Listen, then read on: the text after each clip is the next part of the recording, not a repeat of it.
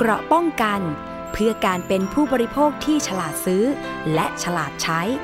ในรายการ ภูมิคุ้มกัน สวัสดีค่ะ คุณผู้ฟังคะขอต้อนรับเข้าสู่รายการภูมิคุ้มกันรายการเพื่อผู้บริโภคนะคะ วันนี้อยู่กับดิฉันชนาทิพไพรพงศ์ค่ะ รับฟังทุกเรื่องราวของผู้บริโภคได้นะคะ ทางไทย PBS Podcast ไม่ว่าจะเป็นการรับฟังสดหน้าเว็บไซต์ ทุกวันจันทร์ถึงวันศุกร์นะคะ 11ถึง12 นาฬิกา แล้วก็ฟังพร้อมกันผ่านสถานีวิทยุที่เชื่อมโยงสัญญาณกันสดๆในตอนนี้นะคะ แล้วก็นอกจากนั้นยังสามารถไปฟังย้อนหลังได้นะคะ ไม่ว่าจะเป็นแอปพลิเคชันไทย PBS Podcast หรือว่าเว็บไซต์ แล้วก็ยังมีแอปพลิเคชันอื่น ถ้าเกิดว่าคุณมีอยู่ในมือถือแล้วนะคะ อย่างเช่น Spotify Podbean SoundCloud แล้วก็ Google Podcast นะคะ ซึ่งตอนนี้เนี่ยสื่อเสียงก็พัฒนารูปแบบการ ที่จะทำให้ประชาชนเข้าถึงไม่เฉพาะทางคลื่นวิทยุ FM หรือ AM เท่านั้นนะคะ ตอนนี้อย่างโทรศัพท์มือถือระบบ iOS หรือว่า iPhone เนี่ยเขามี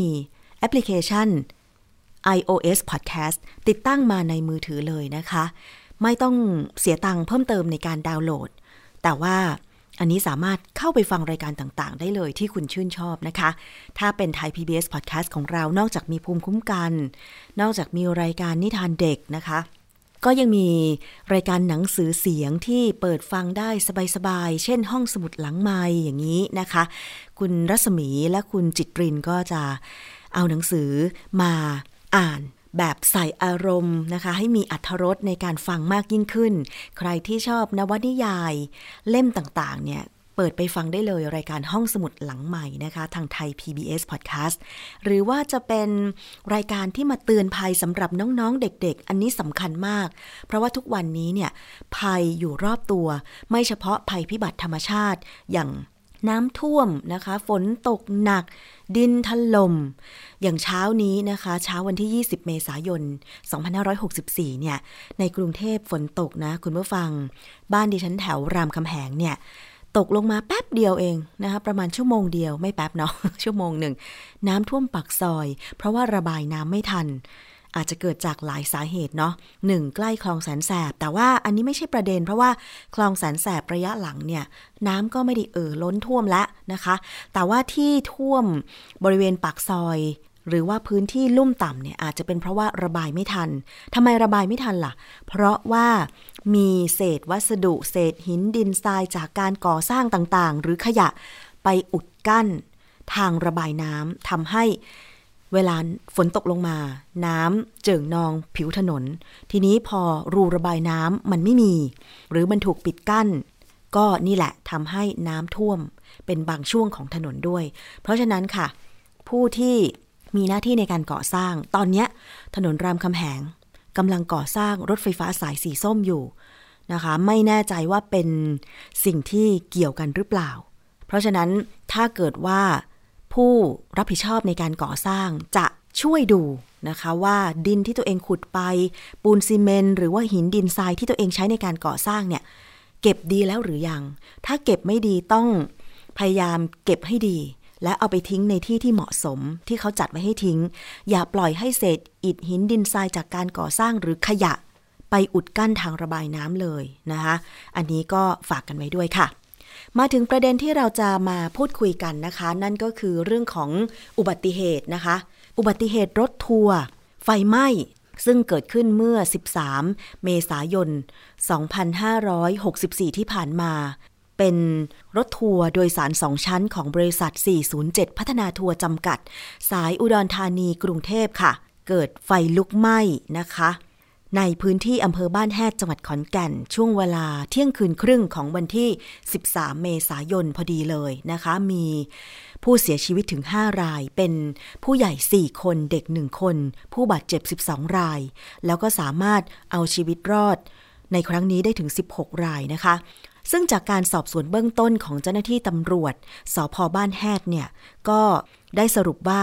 สาเหตุการเกิดไฟไหม้รถครั้งนี้เกิดจากระบบเบรก เกิดการขัดข้อง จนทำให้เบรกค้าง และเกิดความร้อนจนส่งผลให้ยางล้อหลังระเบิด เศษยางกระเด็นไป โดนวาล์วถังแก๊ส NGV ในรถ ซึ่งมีถังแก๊ส NGV ติดตั้งอยู่ที่บริเวณด้านท้ายรถ ใกล้กับเครื่องยนต์ 10 ถัง และอยู่ที่บริเวณด้านหน้า 1 ถัง ใกล้กับประตูทางออก จนแก๊สพุ่งกระจายและติดไฟขึ้นทำให้เกิดไฟไหม้อย่างรวดเร็วนะคะ แต่ว่าก็ต้องสอบสวนลึกลงไปอีกค่ะว่า เพราะอะไรจึงทำให้เบรกค้างแล้วก็เกิดความร้อนขึ้นซึ่งจากการสอบสวนทางบริษัทและพนักงงานขับรถทราบว่า มีการตรวจเช็คสภาพรถเมื่อ 25 มีนาคม 2564 พร้อมกับเปลี่ยนยางล้อหลังเส้นใหม่ โดยทางหน่วยงานที่เกี่ยวข้องทั้งวิศวกรกรมการขนส่งทางบก เจ้าหน้าที่พิสูจน์หลักฐานรวมทั้งผู้เชี่ยวชาญอื่น ๆ ก็จะมีการร่วมลงไปตรวจสอบหาสาเหตุที่แท้จริงตามขั้นตอนต่อไปนะคะ คุณผู้ฟัง ซึ่งตรงนี้เนี่ยนะคะเราจะมาพูดคุยกันหลังเกิดเหตุนี้ขึ้น ซึ่งก็ไม่อยากให้เกิดแต่ก็เกิดอีกนะคะ กรณีรถโดยสารสาธารณะ เกิดเหตุไฟไหม้เกิดอุบัติเหตุ แล้วทำให้ผู้โดยสารที่โดยสารมาบนรถเสียชีวิตได้รับบาดเจ็บตรงนี้ ว่าควรจะมีมาตรการอะไรออกมาเพิ่มเติม และค่าชดเชยที่เหมาะสมควรจะเป็นอย่างไรนะคะ วันนี้ขอต้อนรับคุณคงศักดิ์ชื่นไกรลาดค่ะ เจ้าหน้าที่นะคะ จากโครงการรถโดยสารปลอดภัย มูลนิธิเพื่อผู้บริโภคค่ะ สวัสดีค่ะคุณคงศักดิ์คะครับผม สวัสดีครับ ค่ะ เหตุการณ์ที่เราเองไม่อยากจะให้เกิดขึ้น สำหรับคนที่ทำงานด้านรถโดยสารปลอดภัยอย่างคุณคงศักดิ์มาโดยตลอดก็คงจะไม่อยากได้ยินข่าวแบบนี้ใช่ไหมคะ เพราะเกิดเหตุซ้ำแล้วซ้ำอีก แล้วความสูญเสียตกกับผู้โดยสาร โดยเฉพาะผู้ที่เสียชีวิตเนี่ยนะคะ ก็ขาดโอกาสในการที่จะได้มีชีวิตต่อ แล้วก็ได้ทำอะไรอีกเยอะแยะมากมายนะคะ จากสาเหตุที่ตำรวจได้สอบสวนเบื้องต้นเนี่ยนะคะ สภาพรถหรือคนขับหรือถนนเนี่ยอันไหนมีส่วนในการที่จะ ทำให้เกิดอุบัติเหตุครั้งนี้มากกว่ากัน สภาพรถหรือเปล่าคะจริงๆก็มีส่วนทั้งหมดเลยนะครับไม่ว่าจะเป็นคนรถหรือว่าตัวถนนเองนะครับ แต่ว่าเราเองเนี่ย องค์กรผู้บริโภคเนี่ยครับ เราก็มีจุดยืนที่ชัดเจนแล้วว่า เราไม่ยอมจำนนต่อความเสียหายที่ป้องกันได้ อันนี้คือชัดเจนมาก เพราะงั้นในส่วนของคนเนี่ย เราคิดว่าคนเนี่ยอาจจะ มีเขาเรียกว่ามีความผิดพลาดได้นะครับ คือเราเองก็ต้องยอมรับในความผิดพลาดของคน แต่ในส่วนของอุปกรณ์หรือการตัวเครื่องยนต์ต่าง ๆ เนี่ยเราเองคิดว่าตรงนี้มันสามารถที่จะป้องกันได้นะฮะเพราะงั้นคำถามที่ถามว่า ส่วนไหนที่เป็นสาเหตุที่มากกว่ากันเนี่ย ถ้าในกรณีนี้เนี่ย ผมก็คิดว่าส่วนตัวรถก็อาจจะมีส่วนสำคัญนะ แต่ว่าถ้าเราดูจากข้อมูลของเคสนี้แล้วครับ เราก็พบว่า เออทางกรมการขนส่งทางบกเนี่ย ก็มีโทษปรับผู้ประกอบการคือบริษัท 407 พัฒนาเนี่ย50,000 บาทมาจากสามสาเหตุก็คือ การขับรถนอกเส้นทาง การไม่เอารถเข้าสถานี แล้วก็การใช้รถที่ไม่มั่นคงแข็งแรงรวมทั้งมีอีกมีอีกประเด็นหนึ่งที่สื่อบางสื่อเล่นเล่นอยู่ก็คือเรื่อง GPS ที่มันหายไป อันนี้ก็เป็นปัญหาหนึ่งที่เราคิดว่า ก็เป็นองค์ประกอบหนึ่งไหม หรือแม้แต่เรื่องที่ บอกว่ารถคันนี้เพิ่งผ่านการตรวจสภาพรถมาเมื่อ 25 มีนา แล้วก็เปลี่ยนล้อหลัง แต่เหตุใดผ่านมาแค่ประมาณ 10 วันเองประมาณสิบกว่าวัน เกิดเหตุขัดข้องทางเครื่องยนต์ ใช่แต่ผมมองว่าประเด็นเนี้ย เราอาจจะต้องลงไปดูนะครับ ว่ามาตรฐานการตรวจสภาพรถเนี่ย มีมาตรฐานมากน้อยแค่ไหน อย่างไรหรือเปล่าด้วยนะส่วนหนึ่งนะโดยโดยโดยความเห็นส่วนตัวนะครับ เพราะว่า รถพิ่งผ่านการตรวจสภาพมาเอง เพราะฉะนั้นเนี่ยประเด็นต่างๆ เนี่ยมันคือจริงๆมันก็มีส่วนเกี่ยวข้องนะ เพราะว่าปกติของทั่วไปเนี่ยนะคะ ถ้าไปตรวจสอบสภาพรถแสดงว่า ถ้าตรวจไม่ผ่านก็ไม่ควรอนุญาตให้มาวิ่งถูกไหมคะ จะต้องปรับปรุงแก้ไขให้ผ่าน ให้รถมีสภาพดี พร้อมที่จะออกมาวิ่งรับผู้โดยสารถึงจะมีการอนุญาต อันนี้ถ้ามีความคืบหน้าเกี่ยวกับการตรวจ สภาพรถจาก จุดตรวจ คือตอนนี้มันมีจุดตรวจเอกชนใช่ไหมคะ ที่ตรวจสอบรถ เพื่อจะนำใบการตรวจสอบว่าผ่านแล้วไปยื่นต่ออายุหรือไปทำตามขั้นตอนในการขออนุญาตวิ่งของรถทัวร์ใช่ไหมคะ คุณคงศักดิ์ใช่ครับ แต่ผมไม่แน่ใจว่าถ้าเป็นรถโดยสารสาธารณะรถขนาดใหญ่แบบเนี้ยต้องไปตรวจที่สำนักงงานขนส่ง อย่างเดียวเลยใช่ไหมคะนี้ไปตามข้อมูลอีกนิดนึงครับ แต่ว่าในส่วนของตลอเนี่ย ก็เป็นส่วนที่ คคือเราก็ได้ยินข่าวมาหลายครั้งมากนะครับ ว่าเวลาการไปตรวจเนี่ย อันนี้ก็อาจจะพูดในภาพรวมๆนะครับค่ะโดยไม่ได้เจาะจงก็คือว่า เราก็ได้ยินมาหลายคนพูดกันว่าการไปตรวจบางครั้งเนี่ยก็ก็ไม่ได้มีรายละเอียดที่ชัดเจนมากนักอะไรอย่างเงี้ยอืมเราก็ไม่แน่ใจว่ากระบวนการแบบเนี้ยมีมาตรฐานเท่ากันทุกที่ไหมค่ะนะครับ อันนี้นี่ก็เป็นคำถามส่วนหนึ่งแต่ว่าประเด็นของในกรณีนี้นะผมก็คิดว่า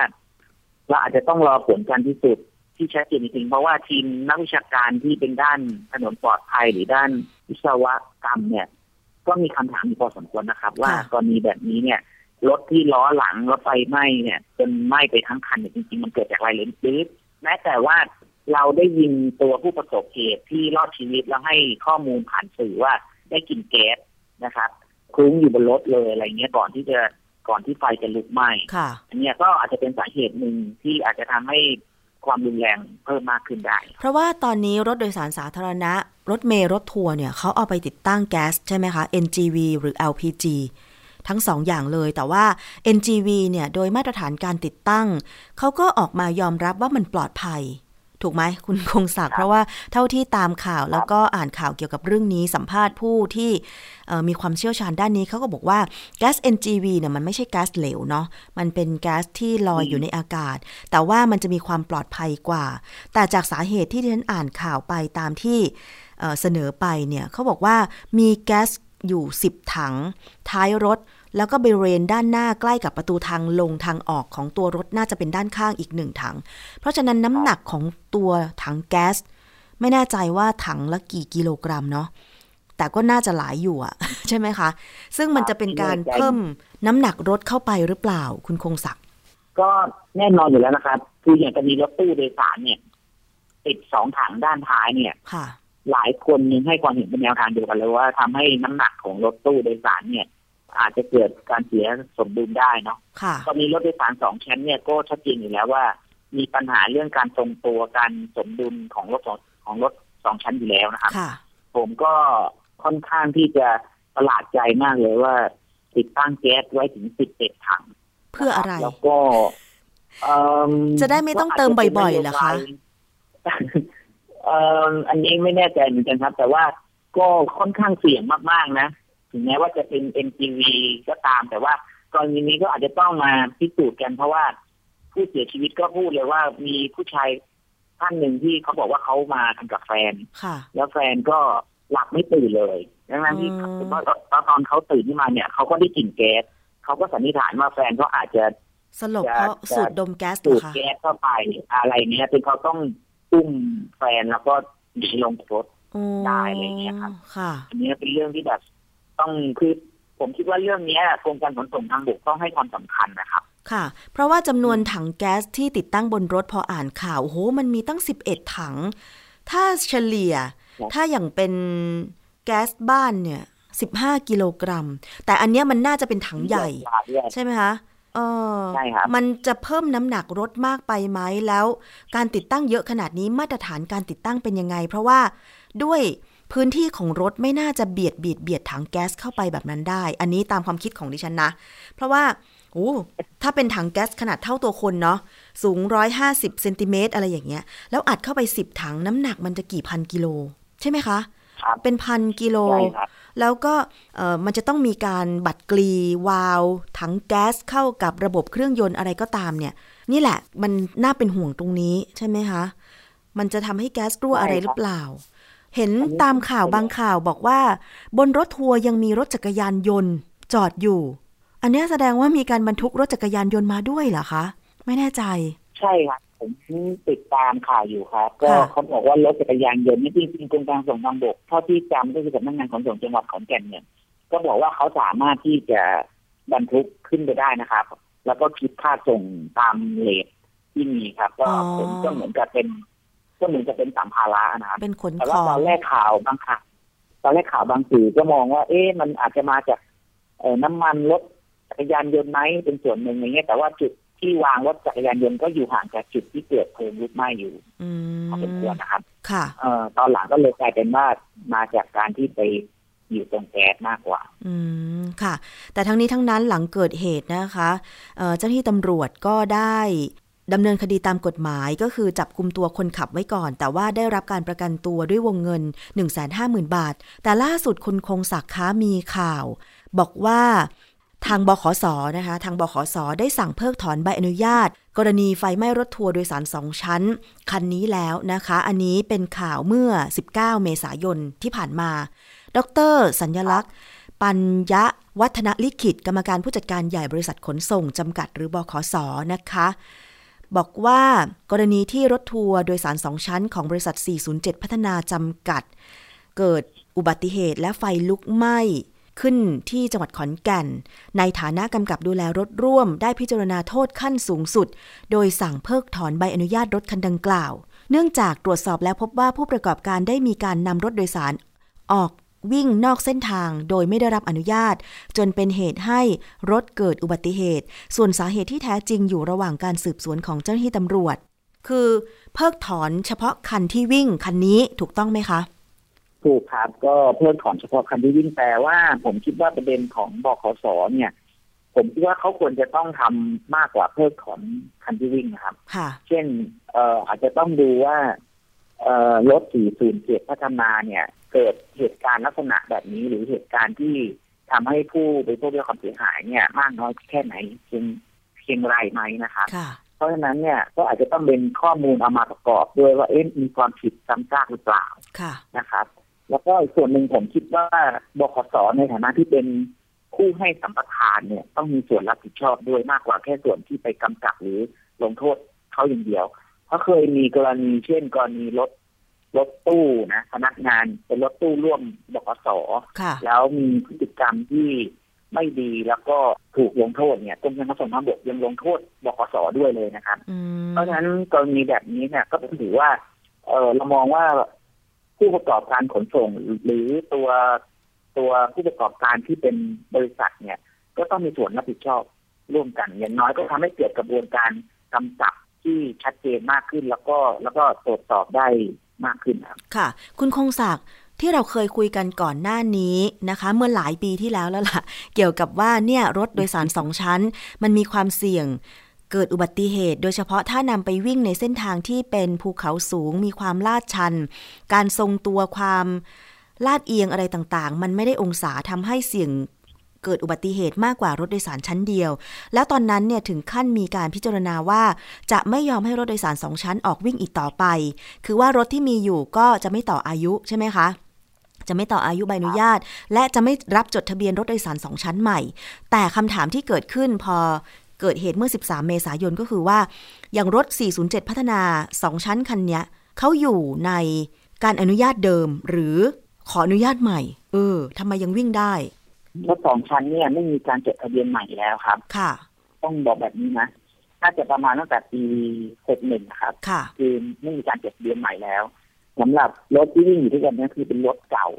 เป็นรถที่วิ่งแต่ว่าประเด็นรถเก่าเนี่ยเนื่องจากว่าปัญหาของบ้านเราเนี่ย ไม่มีการกำหนดอายุรถโดยสารไว้ครับอ้าวเพราะฉะนั้นเนี่ย ถ้ารถแชสซีดีก็ไปปรับปรุงเปลี่ยนแปลงไปไปเขาเรียกไปปรับปรุงใหม่ได้ เหรอเพราะคะงั้นเราจะเห็นได้ว่า ใช่ใช่เพราะงั้นเราเห็นได้ว่ารถภายนอกอาจจะดูดีนะครับแต่จริงๆอะ ตัวเครื่องพังหมดแล้วก็เป็นได้ตัวหลักของขาเนี่ยใช่ไอตัวหลักของเขาเนี่ยอาจจะยังแบบใช้ได้งานอยู่เนี่ยอันนี้ก็คือปัญหาบ้านเรา เพราะงั้นปัญหาบ้านเราเนี่ย ตอนนี้ที่วันนี้รถของชั้นที่วิ่งทุกวันเนี่ยถ้าไม่เลิกกิจการหรือว่าวิ่งไม่ไหวเนี่ย ผมคิดว่าก็ยังคง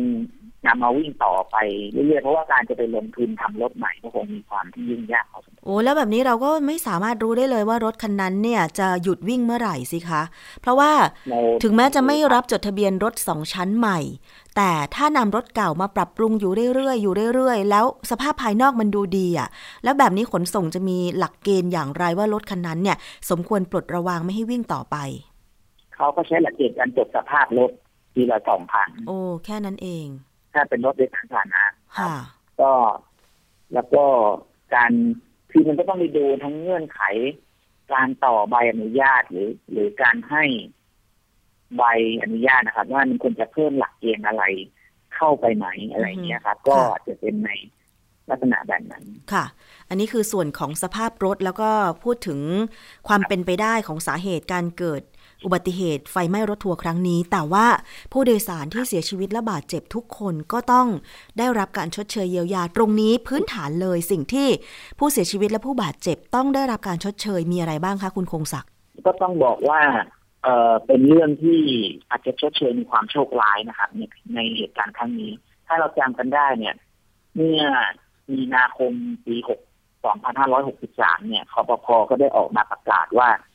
จะปรับเพิ่มวงเงินทั้งภาคบังคับและภาคสมัครใจในส่วนของประกันภัย ซึ่งในรถโดยสารสาธารณะเนี่ย กฎหมายกำหนดให้อยู่แล้วว่ารถทุกคันต้องมีทั้งภาคบังคับ และภาคสมัครใจ การปรับเพิ่มวงเงินเนี่ยก็ปรับเพิ่มให้จากสามแสนเป็นห้าแสนบาทนะครับ ส่วนภาคสมัครใจขั้นต่ำก็คือห้าแสนบาท เพราะฉะนั้นในกรณีนี้เนี่ยทายาทผู้เสียชีวิตเนี่ยก็จะได้รับเงินชดเชยรายละ หนึ่งล้านหนึ่งแสนบาท มาจากประกันภัยภาคบังคับ หรือพรบห้าแสนประกันภัยภาคสมัครใจอีกห้าแสนแล้วก็เขาเรียกว่าเป็น DA ครับอุบัติเหตุส่วนบุคคลซึ่งซึ่งจะอยู่ในตัวประกันภัยเนี่ยอีกหนึ่งแสนบาทค่ะ หลักๆก็คือจะได้หนึ่งล้านหนึ่งแสนบาท ซึ่งมากกว่าเมื่อก่อนพอสมควรค่ะ เมื่อก่อนเนี่ย ก็อาจจะมีได้ทั้งสามแสนห้าแสนจน ล่าสุดเมื่อสองปีที่แล้วอาจจะเจ็ดแสนตอนนี้เป็นหนึ่งล้าน แล้วก็ถือว่าเป็นการชดเชยที่อาจจะช่วยบรรเทาความเสียหาย ให้กับครอบครัวผู้เสียชีวิตได้ในระดับหนึ่งครับค่ะ อันนี้ก็คือในส่วนของผู้เสียชีวิต ส่วนคนที่ได้รับบาดเจ็บอันเนี้ย ถ้าเกิดว่าต้องนอนโรงพยาบาลหรือต้องรักษาตัวเองกว่าจะหายนี่ต้องได้รับการชดเชยอะไรบ้างคะครับ คือกรณีถ้าเป็นผู้บาดเจ็บเนี่ยก็โดยรวมๆก็คือต้องได้สิทธิ์จาก ประกันภัยภาคบังคับหรือพรบก่อนนะครับ ก็คือว่ารักษาพยาบาลตามจริงไม่เกินแปดหมื่นบาท เนื่องจากเป็นผู้โดยสารนะครับ ไม่ได้มีส่วนในการทำให้เกิดความเสียหายคือแปดหมื่นบาท รักษาพยาบาลตามจริง แล้วก็ถ้านอนโรงพยาบาลก็วันละสองร้อยบาทไม่เกินยี่สิบวันนี้ต้องแอดมิดนะครับ หรือว่ามีใบที่แพทย์สั่งนะครับ แล้วก็ถ้าความเสียหายมีมากกว่านี้นะครับ ก็สามารถได้รับการชดเชยจากตัวประกันภัยภาคสมัครใจได้อยู่นะครับ ซึ่งในเหตุการณ์ที่เกิดขึ้นเนี่ยจากที่เครือข่ายกู้ภัยจังหวัดขอนแก่นนะครับซึ่งเป็นเครือข่ายของเราได้ลงไปพื้นที่เนี่ยเราก็พบว่ามีกลุ่มจะแบ่งเป็นสามกลุ่มนะครับกลุ่มหนึ่งก็คือผู้เสียชีวิตห้ารายก็จะได้เงินชดเชยตามที่แจ้งไปแล้ว กลุ่มผู้เสียหายเล็กน้อยเนี่ยทางบริษัทประกันก็ได้ประเมินความเสียหายก่อนนะครับ แล้วก็ให้แจ้งไปว่าความเสียหายจะเท่าไหร่ แต่ยังมีอีกกลุ่มหนึ่งเป็นกลุ่มที่สามซึ่งเป็นผู้บาดเจ็บที่ยังนอนรักษาตัวอยู่ที่โรงพยาบาลศูนย์ขอนแก่นจำนวนหกรายเนี่ยอันนี้ก็อาจจะต้อง ลองดูก่อนนะครับ ว่าความเสียหายมีมากน้อยแค่ไหนยังไง แล้วก็ได้ทราบว่าเอ่อทางสถานีตำรวจและประกันจะนัดอีกทีวันที่ 30เมษายนนี้ครับ อืม ค่ะ เดี๋ยวเราตามความคืบหน้ามานะคะ เพราะว่าเหตุการณ์นี้เนี่ยก็ค่อนข้างสะเทือนใจ แล้วก็ทำให้คนที่ต้องใช้บริการรถโดยสารสาธารณะรถทัวร์วิ่งออยู่บ่อยๆเนี่ยนะคะ ขึ้นรถทัวร์อยู่บ่อยๆ เนี่ย ก็อาจจะกลัว กลัวกันไปบ้างนะคะ ใช่ไหมคะ เพราะพอเห็นข่าวแบบนี้ใครก็ไม่อยากขึ้น แล้วทีนี้มัน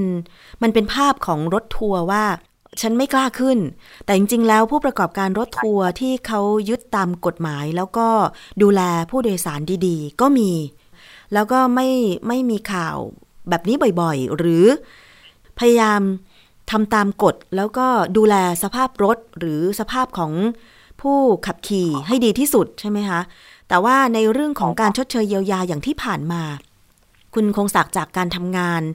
การช่วยเหลือผู้โดยสารที่ประสบอุบัติเหตุ รถโดยสารสาธารณะอย่างทั้งกรณีรถตู้ไฟไหม้หรือกรณีอื่น มี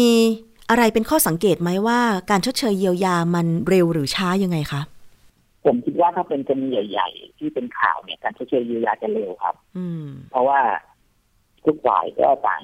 จับตาดูครับสังคมจับจ้องอยู่ครับ ค่ะ แต่ว่าก็เลยก็จะมีกรณีที่เป็นกรณีเขาเรียกเป็นกรณีรายย่อย ปัญหาการที่ชียาก็ยังพบอยู่ครับว่ามีความยากลำบากต้องเจรจาถึงแม้ว่าจะไปที่โรงโรงพักเพื่อทำการเจรจาก็ถูกกดค่าเสียหาย ต่อรองเหมือนไปซื้อของ อันนี้จ่ายที่นี้นะไม่ได้อะไรอย่างเงี้ยยังมีอยู่ครับต้องยอมรับว่ายังมีอยู่นะครับ รวมถึงเรื่อง ก็เทียบไปฟ้องคดีก็มีความยุ่งยาก อย่างเงี้ย ซึ่งมันจะทำให้ผู้เสียหายว่าเป็นจากเวลาทำตอมรับเงินจำนวนที่ตกลงกันได้ แม้จะรู้ว่าตัวเองจะจะเสียสิทธิ์ก็ก็ยอมอะไรอย่างเงี้ยครับนี่คือปัญหาจริง ๆ ที่ยังอยู่ซึ่ง ซึ่งยังแก้ไขไม่ได้มากนักนะแต่ว่าแต่ว่าก็ พยายามทำให้ทุกคนได้รู้สิทธิ์ของตัวเองก่อนครับค่ะ ผู้โดยสารรถสาธารณะทุกคนต้องรู้สิทธิ์ของตัวเองว่าถ้าเกิดรถโดยสารคันที่เราโดยสารไปเกิดอุบัติเหตุ บาดเจ็บเราต้องได้รับการชดเชยอะไรบ้าง ถ้าเสียชีวิต นะคะ ผู้เป็นญาติจะต้องได้รับการชดเชยอะไรบ้าง ใช่ไหมคะ ตามสิทธิ์ของการประกันชีวิต ซึ่งทางคอปพนะคะเขามีการกำกับดูแลอยู่แล้ว ก็คือ คณะกรรมการกำกับและส่งเสริมการประกอบธุรกิจประกันภัย อันนี้ ถ้ามีข้อสงสัยโทรไปสอบถามเลยค่ะ หมายเลขสายด่วนของคอปพนะคะก็คือ 1186 อย่างกรณีของรถโดยสารสองชั้น 407 พัฒนาคันที่เกิดไฟไหม้เนี่ยเห็นบอกว่า ก็มีประกันครบนะคะ ทั้งภาคบังคับ ภาคสมัครใจ PA นะคะ แต่ว่าเป็นประกันภัยนะคะของที่ทำไว้กับบริษัทวิริยะประกันภัยจำกัดมหาชนนะคะ มีเลขที่กรมธรรม์พร้อมเลย สามารถที่จะติดต่อประสานงานได้ เห็นบอกว่าเบื้องต้นเนี่ยทางเจ้าหน้าที่คอปพภาคอีสานก็ลงไปเยี่ยม ผู้บาดเจ็บที่โรงพยาบาล แล้วก็ได้ประสานงานช่วยเหลือกรณีการขอชดเชยเยียวยาความเสียหาย เดี๋ยวถ้ามีความคืบหน้าอย่างไร ก็จะแจ้งให้ทราบได้เพิ่มเติมนะคะ แต่เห็นบอกว่าทางคอปพอเองเขาก็จะประสานเเกี่ยวกับเรื่องของการบูรณาการทำงานร่วมกับสมาคมประกันชีวิตไทย และสมาคมประกันวินาศภัยไทย เพื่อตรวจสอบเพิ่มเติมว่าผู้เสียชีวิตและผู้บาดเจ็บในครั้งนี้เนี่ยทำประกันภัยประเภทอื่น ๆ ไว้ด้วยหรือไม่ ถ้าเกิดว่าทำไว้ด้วยเนี่ยก็อาจจะต้องประสานงานเพื่อขอรับค่าสินใหม่ทดแทนเพิ่มเติม อันนี้หมายความว่ายังไงคะคุณคงศักดิ์หมายความว่า ถ้ามีประกันภัยอุบัติเหตุส่วนตัวอีกก็สามารถที่จะไปเรียกร้องการชดเชยได้เพิ่มเติมใช่ไหมคะ ใช่ครับก็ถือว่าเราเการจ่ายเงินจากเหตุการณ์จากพรบรถยนต์และประกันภัยรถยนต์เนี่ย ไม่ได้ตัดสิทธิ์สำหรับเอ่อถ้าผู้เสียหายเนี่ยเขาได้ทำประกันภัยในส่วนอื่นไว้นะครับก็ก็ก็ก็ต้องถือว่าเป็นเรื่องที่ดีนะครับ ที่จะให้เกิดการบูรณาการในส่วนตรงนี้ แล้วก็ทำให้ผู้ที่ได้รับความเสียหายเนี่ยได้รับการชดเชยสูงสุดนะครับแต่ว่าผมยังอยากฝากประเด็นหนึ่งกรณีที่มีการตกลงค่าเสียหายกันได้แล้วเนี่ยครับ เอ่อปัญหาหนึ่งที่เราเจอที่ผ่านมาโดยตลอดเลยก็คือ การต้องเซ็นสัญญาปณิบันอมยอมความ แล้วในแบบฟอร์มจะมีบันทึกเรื่อง ผู้รับสัญญาหมายถึงก็คือผู้รับเงินนี่นะครับ ไม่ติดใจเรียกร้องใดๆทั้งคดีแพ่งคดีอาญากับผู้ที่เกี่ยวข้องอีก ซึ่งกรณีแบบนี้เราเคยเจอกรณีที่คนที่เสียชีวิตเนี่ย แล้วมีการถูกให้เซ็นเนี่ยทำให้เขาไม่สามารถเรียกร้องค่าสินไหมอื่นๆเพิ่มเติมได้อีกเลย อันเนี้ยก็อยากจะฝากตรงนี้เพราะว่าอย่าเพิ่งเซ็นใช่ไหมสื่อสารกันครับผม อย่าเพิ่งเซ็น ใช่ครับเพ ราะว่าถ้าเซ็นไปแล้วถ้าแบบเรายอมถูกตัดสิทธิ์ไปเลย ถ้าว่าเรามีความเสียหายอื่นๆเนี่ย เราไม่สามารถเรียกร้องใดๆได้อีกเลยอันนี้คือเป็นปัญหาจริง ๆ ค่ะ ความเสียหายส่วนอื่นที่อาจจะเจอภายหลัง เช่นกรณีอะไรบ้างคะคุณคงศักดิ์เช่นกรณีถ้าผู้เสียชีวิตเนี่ย มีอาชีพหน้าที่การงานนะครับ แล้วแล้วพอเสียชีวิตเนี่ยเขาเอาเอกสารมาให้เป็นรับเงินหนึ่งล้านบาท แต่คนที่เสียชีวิตเนี่ย มีหน้าที่การงานที่ความเสียหายมีมากกว่าหนึ่งล้านบาท นะฮะถ้าเซ็นไปแล้วเนี่ย ก็ถือว่าอัดติดเลยถึงแม้จะมีข้อโต้แย้งว่า อันเนี้ยเซ็นแล้วเนี่ย มันรับผิดแค่บริษัทประกันนะยังสามารถไปฟ้องคดีอื่นอื่นคนอื่นได้อีกซึ่งมีคนพูดแบบนี้นะครับแต่ในทางปฏิบัติเนี่ยเวลาเราไปศาลเนี่ย ก็ชัดเจนมากเลยศาลก็ยืนยันว่าเซ็นสัญญายอมไปแล้ว แล้วฝั่งผู้ประกอบธุรกิจก็เอาหลักฐานตรงนี้มาแสดงต่อศาลหลายเคสที่เราเจอมาเจอแบบนี้เยอะมาก เพราะฉะนั้นเนี่ยประเด็นเหล่านี้ อาจจะต้องมาคุยกับทางกบพนะครับ ว่าเราจะแก้ปัญหาตรงนี้ได้ยังไงบ้าง ถ้าเคสไหนที่เครือข่ายผู้โภคหรือมูลที่เพื่อผู้โภคลงไป เห็นก่อนก็อาจจะระงับการเซ็นสัญญาแต่มีบรรยอมยอมความตรงนี้ได้ หรือมีทางออกเช่น ขอขีดค่าข้อความนั้นแล้วเป็นกำกับแล้วเรายอมรับเงินส่วนนั้น แล้วเราก็มีสิทธิ์ที่จะไปเรียกร้องอื่นได้อีก ตรงนี้ก็อาจจะต้องทำให้เป็นมาตรฐานครับ เพราะว่าไม่งั้นก็จะทำให้ที่พวกเสียสิทธิ์ ตรงนี้ไปครับ อันนี้ก็เป็นคำแนะนำสำหรับผู้เสียหายกรณีอุบัติเหตุรถโดยสารสาธารณะทุกคนเลยนะคะว่า ไม่ว่าจะเป็นญาติผู้เสียชีวิต หรือกรณีที่ได้รับบาดเจ็บ ก็คืออย่าเพิ่งไปเซ็นเอกสารที่ทางบริษัทประกันหรือผู้ประกอบการ ได้มีข้อความในเอกสารนั้นว่า ขอให้เรายอมความไม่สามารถฟ้องได้อีกต่อไป ถ้าจะเซ็นก็ขอให้ขีดค่าตรงนี้ แต่ว่าเป็นไปได้ก็คือว่าอย่าเพิ่งเซ็น เพราะว่าความเสียหายที่เกิดขึ้น บางทีมันอาจจะไม่ปรากฏตอนนี้ใช่ไหมคะ เรามานึกได้ทีหลังใช่ครับอย่างเช่น คนที่เสียชีวิตจากอุบัติเหตุอาจจะเป็นนักเรียนแพทย์ใช่ไหมคะอาจจะเป็นวิศวกร ซึ่งเขาอาจจะสามารถทำงานได้ เงินมากกว่า1ล้าน1แสนบาท ถ้าเขายังมีชีวิตอยู่ ใช่ไหมคะ เพราะฉะนั้นการเรียกร้องความเสียหายน่าจะมาจากอายุหรือว่าหน้าที่การงานของผู้ที่เสียชีวิตในเหตุการณ์ครั้งนี้ หรือคนที่ประสบอุบัติเหตุแล้วก็ทุพพลภาพพิการไปตลอดชีวิตทำให้เขาเสียโอกาสในการทำหน้าที่เดิมต่อไป แสดงว่าเงินที่เขาควรจะได้จากการประกอบอาชีพ มันจะไม่ได้เหมือนเดิม เพราะฉะนั้นเรียกร้องค่าเสียหายตรงนี้ได้ใช่ไหมคะคุณคงศักดิ์คะ ได้ครับอย่างเช่นกรณีเคสรถตู้จันทบุรีที่เราเข้าช่วยเหลือเมื่อสองปีเอ่อสี่ปีที่แล้วครับ ค่ะ เคสน้องที่เป็นนักศึกษาแพทย์เนี่ย ได้เงินไปถ้าตอนรับเงินจากประกันภัยเนี่ย รับไปเจ็ดแสนบาทครับ ถ้าในตอนเจ็ดแสนบาทเนี่ยเซ็นสัญญายอมไปรับเงินเจ็ดแสนไม่ติดใจดำเนินคดีใดๆคุณแม่เขาจะไม่สามารถฟ้องคดีได้อีกเลยนะครับอืมซึ่งพอเราไปทำคดีให้เนี่ยศาลให้สิบเอ็ดล้านบาท โอ้ ค่ะ นะครับคดีน้องนักศึกษาแพทย์สิบล้านบาทถึงสิบเอ็ดล้านบาทค่ะเนี่ยนี่ตัวอย่างนี้ชัดเจนมากนะครับ ว่าถ้าเป็นสัญญาบรินยอมยอมความแล้วมีข้อความนั้นไปเนี่ย เขาก็ไม่สามารถที่จะไปฟ้องคดี หรืออาจจะฟ้องได้เดี๋ยวทางคู่กรณีก็จะเอาหลักฐานตัวนี้ครับมาแสดงต่อศาลค่ะ เพราะฉะนั้นเวลาเจรจากับประกันของทางรถทัวร์รถโดยสารสาธารณะหรืออะไรก็ตามเนี่ย ควรจะปรึกษาทางคอปพหรือผู้รู้ก่อนนะคะ แล้วก็อย่าเพิ่งไปเซ็นยอมรับ เงินใด ๆ ทั้งสิ้นจนกว่าเอ่อในการดำเนินการมันจะพิจารณาอย่างละเอียดรอบคอบตามสิทธิ์ที่ผู้โดยสารควรจะได้รับใช่ไหมคะ ใช่ครับค่ะเอาละค่ะครับนี่คือข้อมูลสำหรับวันนี้นะคะ ขอบคุณมากเลยค่ะ คุณคงศักดิ์คะเป็นอีกครั้งหนึ่งที่ได้คุยกัน แต่ว่าหวังว่ากรณีอุบัติเหตุแบบนี้จะไม่เกิดขึ้นอีกนะคะ เราหวังว่าอย่างนั้นค่ะ ครับผมค่ะขอบคุณครับขอบคุณค่ะสสวัวัสสดีครับดีค่ะ เอาละค่ะ คุณผู้ฟังคะก็ให้ไว้เป็นข้อมูลนะคะ อุบัติเหตุเกิดขึ้นได้ตลอดเวลา แต่สำหรับกรณีรถโดยสารสาธารณะเนี่ย ผู้ประกอบการก็น่าจะดำเนินการแบบป้องกันอุบัติเหตุได้ แต่ถ้ามันสุดวิสัยจริง ๆ การชดเชยเยียวยาความเสียหายจากการประกันภัย เป็นสิ่งที่ต้องทำให้มันถูกต้องตามกฎหมาย แล้วก็เวลาเกิดเหตุมา บริษัทประกันก็ต้องชดเชยเยียวยาตามหลักการประกันภัย ตามหลักจริยธรรม และหลักสภาพความเป็นจริงนะคุณผู้ฟังนะ เพราะว่าไม่อยากไม่มีใครอยากให้มีความเสียหายเกิดขึ้นค่ะ เอาละค่ะ นี่คือช่วงเวลาของรายการภูมิคุ้มกัน รายการเพื่อผู้บริโภคนะคะ มาดูกันที่อีกเรื่องหนึ่งค่ะคุณผู้ฟังสำหรับในช่วงการระบาดของโควิด -19 ตอนนี้สิ่งที่เราสามารถป้องกันระมัดระวังตัวเอง เพื่อไม่ให้รับเชื้อ ก็คือว่าการใส่หน้ากากอนามัย ทุกครั้งที่ออกจากบ้านของตัวเองนะคะ ต้องเรียกว่าถ้าใครอยู่คอนโดมิเนียม ก่อนออกจากห้องใส่หน้ากากอนามัยก่อนเลย ถึงแม้ว่าจะอยู่ภายในอาคาร แต่ถ้าคุณเดินออกมาทางเดินหน้าห้อง และโดยสารลิฟต์ อันนั้นถือว่าเป็นพื้นที่ส่วนกลาง ใครก็ตามที่ใช้พื้นที่ส่วนกลาง ก็ถือว่าตัวเองมีความเสี่ยง เพราะฉะนั้นสวมหน้ากากอนามัยทุกครั้งที่ออกจากห้องหรือออกจากบ้านย่างกรณีที่จังหวัดสุราษฎร์ธานี ตอนนี้เขาก็มีการคุมเข้ม มาตรการ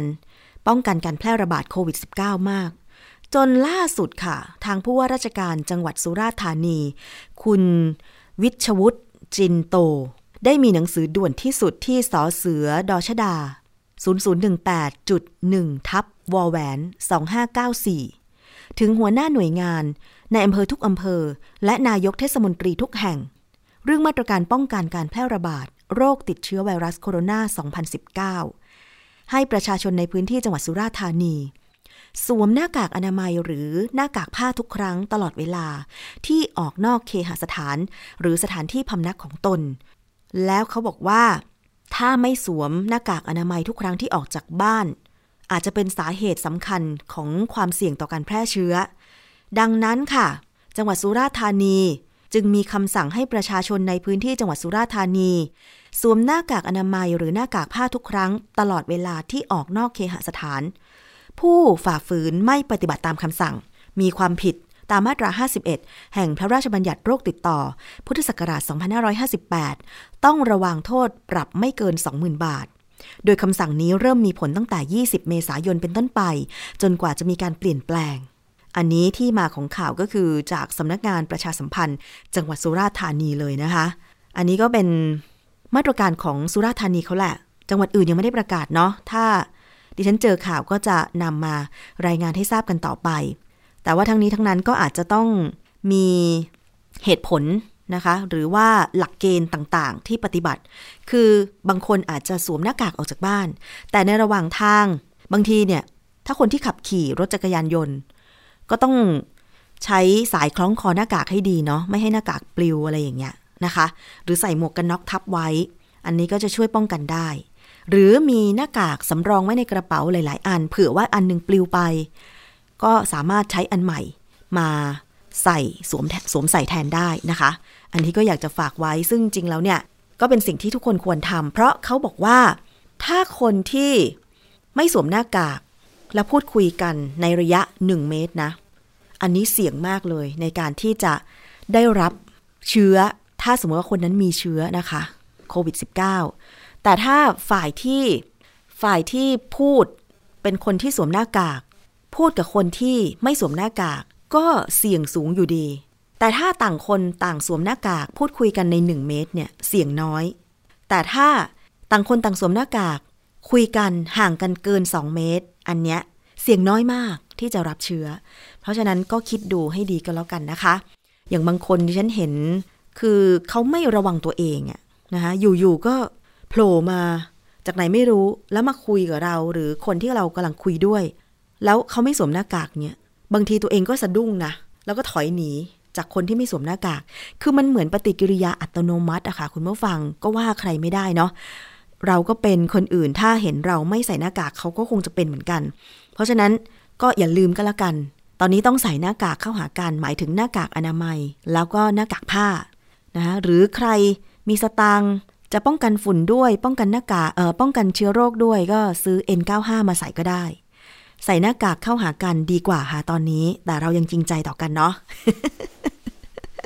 ใส่หน้ากากป้องกันเชื้อ แต่ว่าปฏิบัติต่อกันด้วยความจริงใจค่ะ คุณผู้ฟัง เอาละค่ะ ผ่านพ้นไปช่วงแรก เรายังมีช่วงที่ 2 คิดก่อนเชื่อกับดรแก้วกังสดานนภัยนักพิษวิทยา วันนี้นะคะ คุยกันน่าสนใจมาก ก็คือเรื่องของวัคซีนป้องกันโควิด -19 ที่มีข่าวบอกว่า ทารกคนหนึ่งที่คลอดออกมาที่ประเทศสเปน แต่ว่ามีภูมิต้านทานโควิด -19 ออกมาตั้งแต่คลอดเลย เพราะว่าแม่ของเขาเนี่ย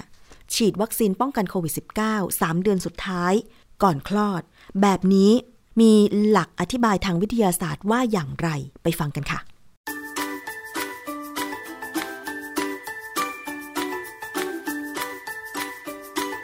ช่วงคิดก่อนเชื่อ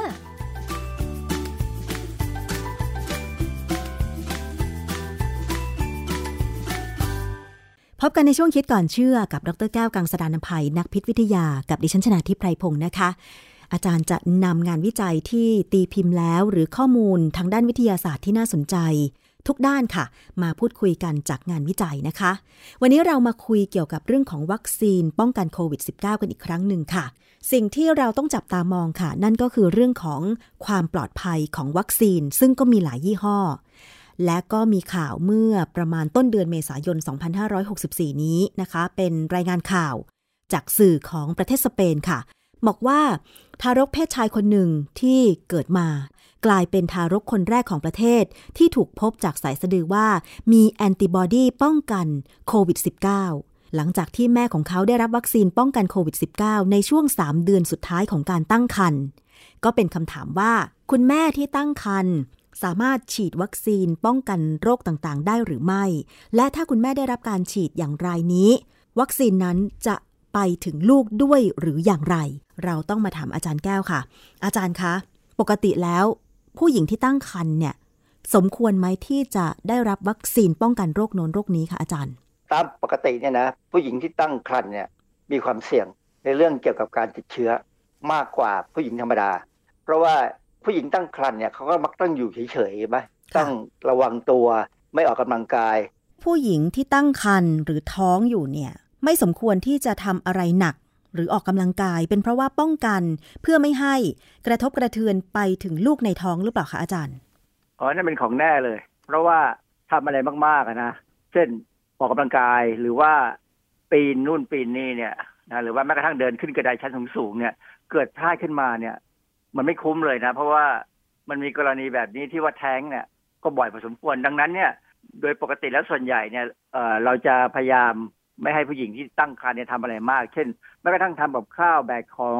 ผู้หญิงสมัยโบราณเนี่ยอาจจะต้องทำนะแต่ว่าช่วงที่ตั้งท้องเนี่ยเขาก็มักจะหยุดบ้างนะไม่ถึงยกเว้นถ้าไปเจอบ้านไหนที่ใจร้ายหน่อย ให้ลูกสะพ้ายแบกตักน้ำมาจาก คลองขึ้นมาอย่างเงี้ยก็แย่กันนะค่ะซึ่งอันนั้นอะก็อันตรายนะฮะค่ะทีนี้นอกจากเรื่องของการทำนู่นทำนี่แล้วเนี่ย ผู้หญิงที่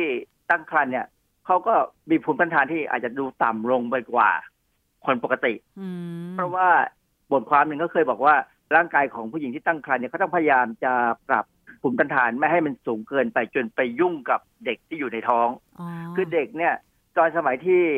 โตขึ้นมาใหม่ๆเนี่ยหมายความว่าพอเริ่มจะมีท้องเนี่ย เด็กนี่เปรียบเสมือนกับสิ่งแปลกปลอมนะค่ะเพียงแต่ว่าเราควบคุมได้นะฮะเมื่อมีบทความในวารสาร BMC Infectious Disease ปี 2019 เนี่ย ชื่อ Pregnancy as a Risk Factor for Severe Influenza Infection บทความนี้บอกเลยว่าการท้องเนี่ย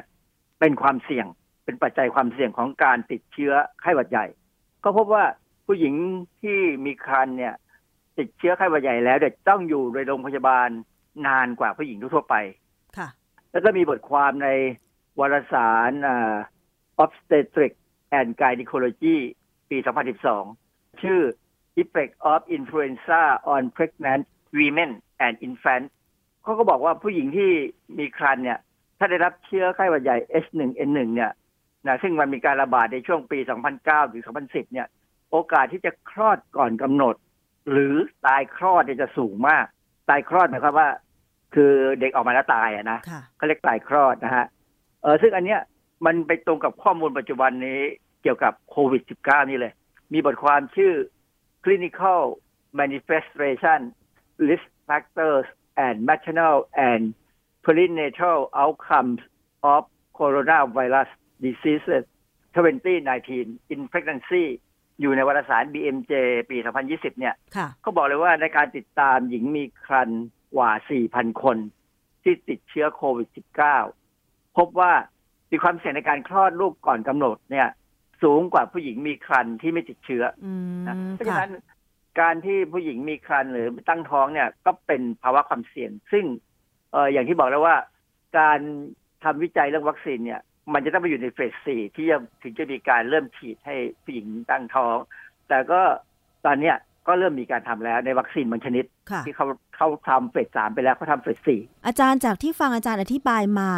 ว่าผู้หญิงตั้งครรภ์เนี่ย สภาพร่างกายพยายามจะปรับไม่ให้ตัวเองมีภูมิต้านทานสูง เพราะว่าจะไปยุ่งกับทารกที่กำลังเติบโตในท้องใช่ไหมอาจารย์ เพราะฉะนั้นเนี่ยการฉีดวัคซีนป้องกันโรค มันไปกระตุ้นภูมิต้านทานให้สูงขึ้น แบบนี้มันมีปัญหาหรือเปล่าอาจารย์ ผมไม่แน่ใจในตรงนี้ เพราะว่าเราไม่ได้เป็นผู้เชี่ยวชาญเรื่องนี้นะแต่ผมพูดในหลักการง่ายๆดีกว่าว่า ปกติเนี่ย เด็กที่เกิดมาใหม่ ๆ เนี่ย เด็กจะได้ภูมิต้านทานจากแม่ เมื่อกินนมเหลือง หรือมโคลอสตอมใช่ไหมค่ะเขาถึงบอกว่าเด็กที่ออกมาแล้วเนี่ยต้องรีบให้กินนมจากแม่เลย เพราะในนมในที่เป็นโคลอสตอมเนี่ย มันจะเป็นภูมิต้านทานแบบพิเศษที่ว่าป้องกันได้ทุกอย่างนะฮะค่ะการที่มีแอนติบอดีในแม่ส่งไปให้ลูกเนี่ย ความจริงมันเป็นเป็นลักษณะที่แสดงว่าแม่ติดเชื้อนะอ๋อเหรอไม่ดีคะไม่ดีผู้เหรอหญิงคะที่ท้องไม่ควรจะติดเชื้อค่ะ ต้องดูแลให้ดีอย่าให้ติดเชื้อเพราะติดเชื้อแล้วมันก็ภูมิต้านทานที่มันเกิดส่งผ่านเข้าไปถึงเด็กได้เนี่ย ที่ผมกังวลคือเด็กคนนั้นจะแพ้ภูมิตัวเองบ้างไหม เพราะว่าเรื่องของภูมิต้านทานเนี่ยเป็นเรื่องซับซ้อนมาก อะไรบางอย่างที่มีก่อนที่จะมีก่อนเวลาที่เหมาะสมเนี่ย มันก่อให้เกิดความผิดปกติได้หลาย ๆ อย่างอืมนะฮะแต่ว่าในกรณีของโควิด -19 เนี่ย การที่พบว่ามีแอนติบอดีในสายสะดือเด็กบ้างหรืออะไรก็ตามเนี่ยนะมันก็เป็นความสบายใจขึ้นมานิดหนึ่งมั้งว่า ถ้าแม่เกิดติดเชื้อขึ้นมา หรือถึงแม่ไม่ติดเชื้อ แต่แม่ไปฉีดวัคซีนเพื่อป้องกันตัวเอง เพราะว่าอยู่ในกลุ่มคนที่ติดเชื้อเยอะเนี่ยนะก็มีการส่งแอนติบอดีไปให้ลูกด้วยค่ะเพราะฉะนั้นลูกก็จะมีการคุ้มครองออกมาตั้งแต่เล็กตั้งแต่เกิดเลยค่ะ ซึ่ง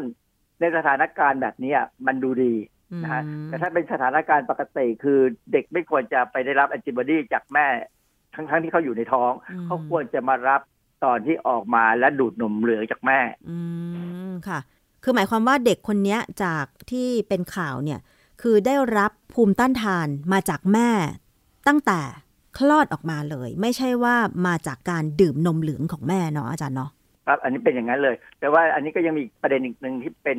ปัญหาที่เขากำลังศึกษาอยู่นะว่า ไอ้เจ้าแอนติบอดีที่เด็กมีอยู่เนี่ย มันจะอยู่ได้นานสักแค่ไหนอ๋อเหรอคะเพราะว่ามันไม่ใช่แอนติบอดีที่มาจากนมเหลือง มันไม่ใช่แบบคืออันนั้นเป็นแอนติบอดีแบบพิเศษ แต่ถ้าเป็นแอนติบอดีแบบที่ร่างกายเราสร้างธรรมดาเนี่ย ผมเคยพยายามไปไปดูข้อมูลในวิชาภูมิคุ้มกันวิทยาเนี่ย ก็ปรากฏไปได้ข้อมูลมาว่าแอนติบอดีที่เราได้มาเนี่ย มันจะมี half life หรือครึ่งชีวิตเนี่ย ประมาณ 23 วันอืม ที่เราสร้างขึ้นมาเนี่ย อย่างนี้ไม่ไม่ได้หมายความว่าพอ23วันแล้วมันหายไปนะค่ะหมายความว่าถ้าสมมติว่าร่างกายเราเนี่ยสร้างภูมิต้านทานขึ้นมาร้อยหน่วย พอสร้างมาร้อยหน่วยแล้วเนี่ย ถ้ามันมีครึ่งชีวิตยี่สามวันเนี่ย อีกยี่สิบสามวันของเราจะเหลือห้าสิบหน่วยอ๋อมันจะลดลงเออมันจะมันจะเปลี่ยนค่อยๆไป พออีกยี่สิบสามวันมันจะเหลือยี่ห้าหน่วยค่ะ อีกยี่สิบสามวันมันจะเหลือสิบสองจุดห้าเอ่อสิบสองจุดห้าหน่วย คือจะลดลงไปเรื่อยๆ นะแต่ว่าไม่ได้หมายความว่าหมดไปทีเดียวค่ะคือโดยเฉลี่ยเนี่ยจะอยู่ประมาณสามเดือนอ๋อถ้าไม่มีการกระตุ้น อันนี้เป็นเหตุผลหนึ่งที่ว่าทำไมวัคซีนหลายอย่างเนี่ยก็จะต้องใช้กระตุ้นสองครั้งนะฮะและเห็นสังเกตไหมเขาบอกว่าให้กระตุ้นสองครั้งเมื่อเวลาผ่านไปประมาณ 14 วัน 28 วัน ตอนนี้หลายยี่ห้อเนี่ยพยายามยืดไปเป็น 28 วัน เพราะว่าช่วงนั้นน่ะภูมิต้านทานส่วนใหญ่จะค่อย ๆ ลดลงแล้วเขาจะกระตุ้นใหม่ ซึ่งค่ะตอนนั้นจะกระตุ้นได้เร็วอ๋อ ค่ะ เพราะฉะนั้นเรื่องของการที่ให้แม่ฉีดวัคซีนไม่ว่าจะเป็นโควิด -19 หรือใด ๆ ก็ตาม ถ้าในสถานการณ์ปกติ ก็คือว่าไม่สมควรใช่ไหมอาจารย์ แต่ถ้าเป็นอย่างกรณีที่มีการระบาดของโควิด -19 ที่มันรุนแรงแล้วก็รวดเร็วแบบเนี้ย เด็กมีภูมิต้านทานดีกว่ายังไม่มีใช่ไหมอาจารย์เอออันนั้นถูกต้องฮะแต่ว่าจริง ๆ เนี่ย องค์การอนามัยโลกเขามีผมเข้าไปดูในเว็บไซต์นะเขามีคำแนะนำว่า หญิงมีครรภ์ที่ทำงานเป็นหนาหน้าของการต่อสู้โรค ควรตัดสินใจรับการฉีดวัคซีน หลังจากที่คุยกับหมอที่ฝากคันไว้ คือผู้หญิงแบบพยาบาลเนี่ยเอาง่ายๆเลยนะพยาบาลที่ท้องก็มีใช่ไหมใช่แล้วต้องเพราะฉะนั้นจริงๆ ถ้าบางบางโรงพยาบาลเนี่ยเขาจะกันคนที่ท้องเนี่ยออกไปจากที่ หมายความว่าเปลี่ยนงานค่ะนะไม่ให้มายุ่ง แต่ว่าบางประเทศเนี่ยเขาไม่ได้อย่างอินเดียเนี่ยผมว่าอินเดียเนี่ยผู้หญิงพยาบาลท้องเนี่ยก็ต้องทำงานรับพวก โควิดแล้วล่ะเพราะว่าโอ้โหวันละสองแสนคนติดเชื้อใหม่เนี่ยพยาบาลก็คงต้องมาช่วยกันหมดนะนะ ซึ่งอันนี้เป็นเรื่องอันตรายค่ะ คือความจริงเนี่ย ในยุคโควิด เนี่ยนะผมเคยเข้าไปดูเว็บไซต์หนึ่งเขาพูดว่ามีผู้หญิงคนหนึ่งให้สัมภาษณ์ว่า เป็นช่วงที่ดีนะที่น่าจะท้อง เพราะว่าไม่ต้องไปทำงาน work from home อืมก็จะได้ดูแลตัวเองได้นะออกลูกมาก็มีโอกาสมีเวลาที่จะเลี้ยงลูกได้เลี้ยงดูอยู่ช่วงหนึ่งเออ แต่ว่าผมว่าเขาคิด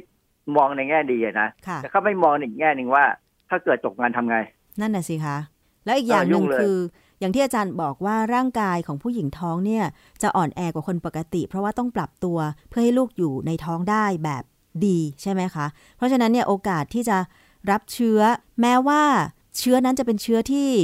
ไม่รุนแรงมากเขาก็รับได้ง่ายใช่ไหมหญิงตั้งท้องเนี่ยค่ะ มันดูเหมือนจะเป็นอย่างนั้นนะ เพราะว่าเราพยายามบอกผู้หญิงที่ท้องว่า อย่าเข้าไปในที่แออัดอืมที่อากาศไม่บริสุทธิ์จริงคือบางทีผมเห็นพนักงานขายของในซูเปอร์มาร์เก็ตเนี่ยนะ หรือว่าในห้างสรรพสินค้าเนี่ยนะ ผมห่วงนะ เพราะว่าห้างสรรพสินค้าเนี่ยมันเป็นสถานที่ปิดค่ะ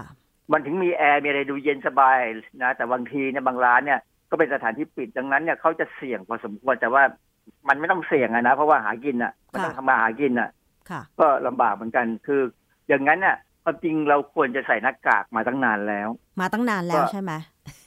ต้องใส่มาตั้งนาน คนญี่ปุ่นเนี่ยเขาใส่หน้ากากกันมาตั้งนานแล้วในบางกำในบางบริเวณของตึกเนี่ยนะค่ะ คือเขาดูแลสุขภาพดีจะมันเพิ่งมามีปัจจุปัจจุบันนี่แหละ ที่คนญี่ปุ่นเนี่ยเริ่มหลุด อาจารย์แต่ก็มีข่าวนะว่ารัฐบาลของอย่างบราซิลเนี่ย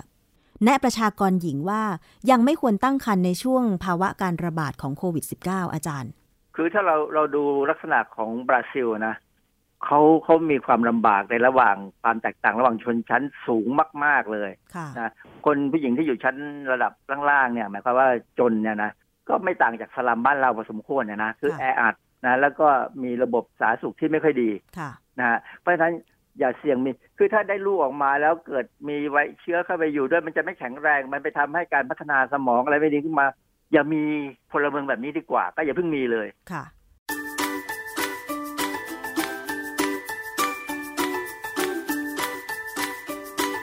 ช่วง คิดก่อนเชื่อ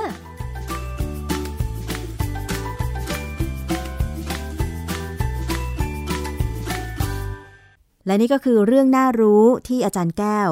นำมาจากงานวิจัยและมาอธิบายให้เราเข้าใจกันง่าย ๆ ค่ะ ติดตามได้ในช่วงคิดก่อนเชื่อกับรายการภูมิคุ้มกัน รายการเพื่อผู้บริโภคนะคะ วันนี้หมดเวลาลงแล้วค่ะ ขอบคุณสำหรับการติดตามรับฟังจากทุกช่องทางของไทย PBS Podcast นะคะ ดิฉันชนะทิพไพรพงศ์ต้องลาไปก่อน สวัสดีค่ะ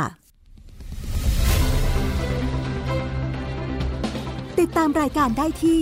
www.thaipbspodcast.com แอปพลิเคชัน ไทย PBS Podcast หรือฟังผ่านแอปพลิเคชัน Podcast ของ iOS Google Podcast Android Podbean SoundCloud และ Spotify ติดตามความเคลื่อนไหวของรายการและแสดงความคิดเห็น โดยกดถูกใจที่ facebook.com/thaipbspodcast